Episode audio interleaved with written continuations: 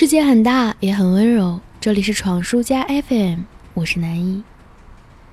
据日本媒体报道，动画片《樱桃小丸子》的作者樱桃子在八月十五日因乳腺癌去世，享年五十三岁。他本名叫做三浦美纪，小丸子是小学时候同学给他起的昵称。一九八四年，他作为漫画家正式出道，开始在杂志上连载以自己的亲身经历为蓝本的漫画。樱桃小丸子。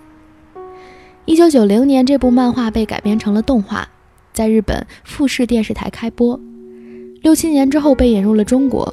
动画片里的小丸子是一个普普通通的三年级的小姑娘，她懒散、拖延、胆小，做事马虎，学习应付，也爱贪小便宜，也常常和家人朋友发生争吵，但又会及时检讨自己的行为。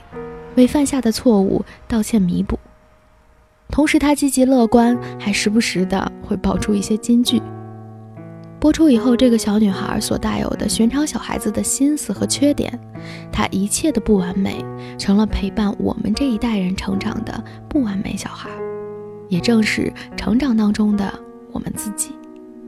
小丸子在动画片里会讲到经常被姐姐欺负，那个场景，我想我弟弟一定深有体会。因为我们两个经常吵架，为了零食，为了电视，为了很多微不足道的小事情，吵完不久就会和解，但下一次还会再吵。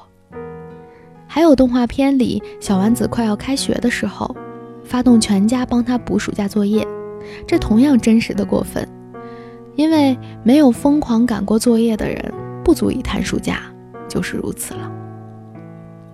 不仅仅是我真实的经历过和小丸子一样的童年，其他人也一样。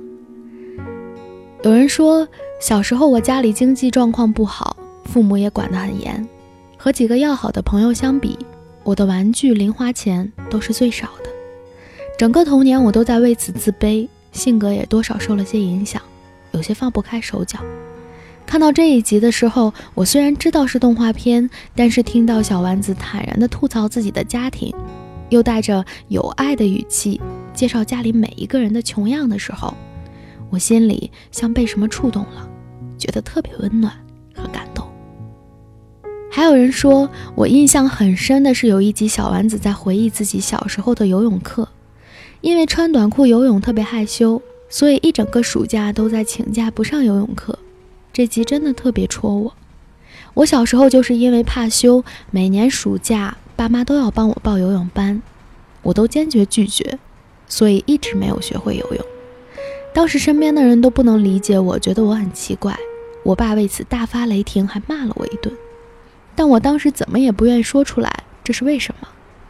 后来看到这一集，小丸子在动画片的最后说：“小孩子的心思真的很难琢磨，可能是他们都有自己的难言之隐吧。”我第一次觉得，竟然被屏幕那头的二次元人物理解了。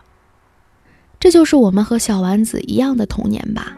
我们都有着各不相同的完美，也有这样那样数不清的烦恼。糊里糊涂告别了童年，我们终于跟小丸子说再见了。